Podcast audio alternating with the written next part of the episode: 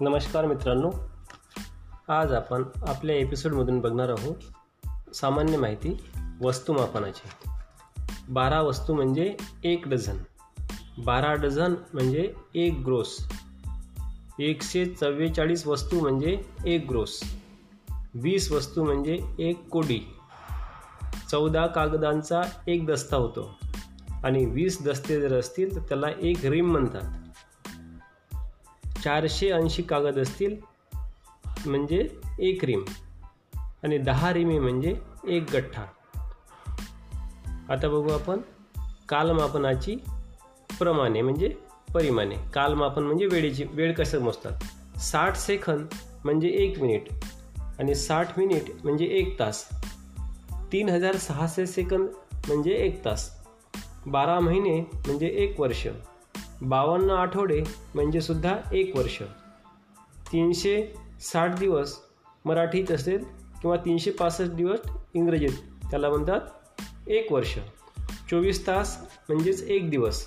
सात दिवस म्हणजे एक आठवडा. तीस दिवस म्हणजे एक महिना. तीनशे पासष्ट दिवस हे इंग्रजी महिन्याप्रमाणे म्हटलं आपण एक वर्ष.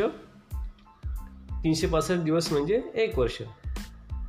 तीनशे पासष्ट दिवस एक भारतीय वर्ष. तीनशे सहा सहासष्ट दिवस एक लीप वर्ष. आता बघू आपण द्रव पदार्थ मोजण्याची परिमाणे. दहा मिलीमीटर म्हणजे एक सेंटीलिटर. दहा मिलीलिटर म्हणजे एक सेंटीलिटर. दहा सेंटीलिटर म्हणजे एक डेसिलिटर. दहा डेसिलिटर म्हणजे एक लिटर. हजार मिलीलिटर म्हणजे एक लिटर. दहा लिटर म्हणजे एक डेका लिटर दहा डेकालिटर म्हणजे एक हेक्टोलिटर. दहा हेक्टोलिटर म्हणजे एक किलोलिटर. हजार लिटर म्हणजे एक किलोलिटर. आता बघू आपण उपयुक्त कोष्टके. दहा मिलीमीटर म्हणजे एक सेंटीमीटर. दहा सेंटीमीटर म्हणजे एक डेसिमीटर. दहा डेसिमीटर म्हणजे एक मीटर. हजार मिलीमीटर म्हणजे एक मीटर. शंभर सेंटीमीटर म्हणजे सुद्धा एक मीटर. एक मीटर म्हणजे सुमारे एकोणचाळीस इंच. एक इंच म्हणजे दोन पॉईंट पाच सेंटीमीटर.